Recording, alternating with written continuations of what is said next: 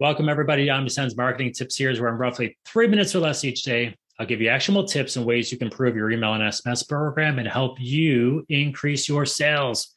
Now, yesterday, I talked about a few types of promotional SMS brands can send. Today, I want to discuss using SMS inside of your automated workflows. Yes, you remember those automated workflows. First off, does it really make sense to use SMS in already high converting automations? You know what I'm going to say? Absolutely. Remember, it's an opt in channel. If they're eligible to receive text messages, it's because they explicitly said they wanted to. Who are you to deprive them of what they want? Now, I mentioned how e commerce brands increased automated SMS sends nearly 260% last year. You should absolutely follow their lead.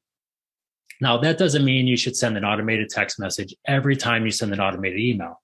Think about the user experience here.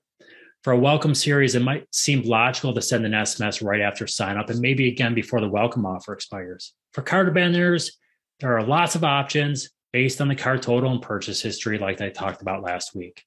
Think through other series of messages like browse abandon, maybe just one SMS to remind them of what they had their eye on. For a birthday series, maybe just an SMS on their actual B day, wishing them good times on their big day. Lapsed and unengaged buyers, maybe it makes even more sense as they may have stopped tuning into your emails. I encourage you to think through the customer experience along with the perceived intent at that moment.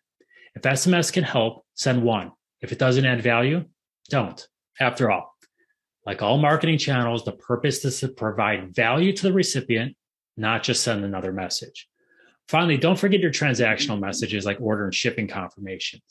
Adding a text message informing the customer their order status can really go a long way to enhancing the purchase experience, especially if they're a first time customer. There you have it. Use SMS marketing in your automated messages, but don't feel you need to match one SMS for every one email.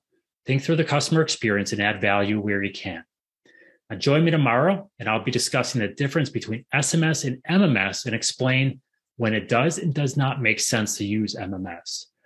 Thanks for tuning into this episode of our marketing tip series. Feel free to let me know if you have any questions and be sure to check out OmniSend and let us prove to you how we can help you double your conversions. Till next time, happy marketing.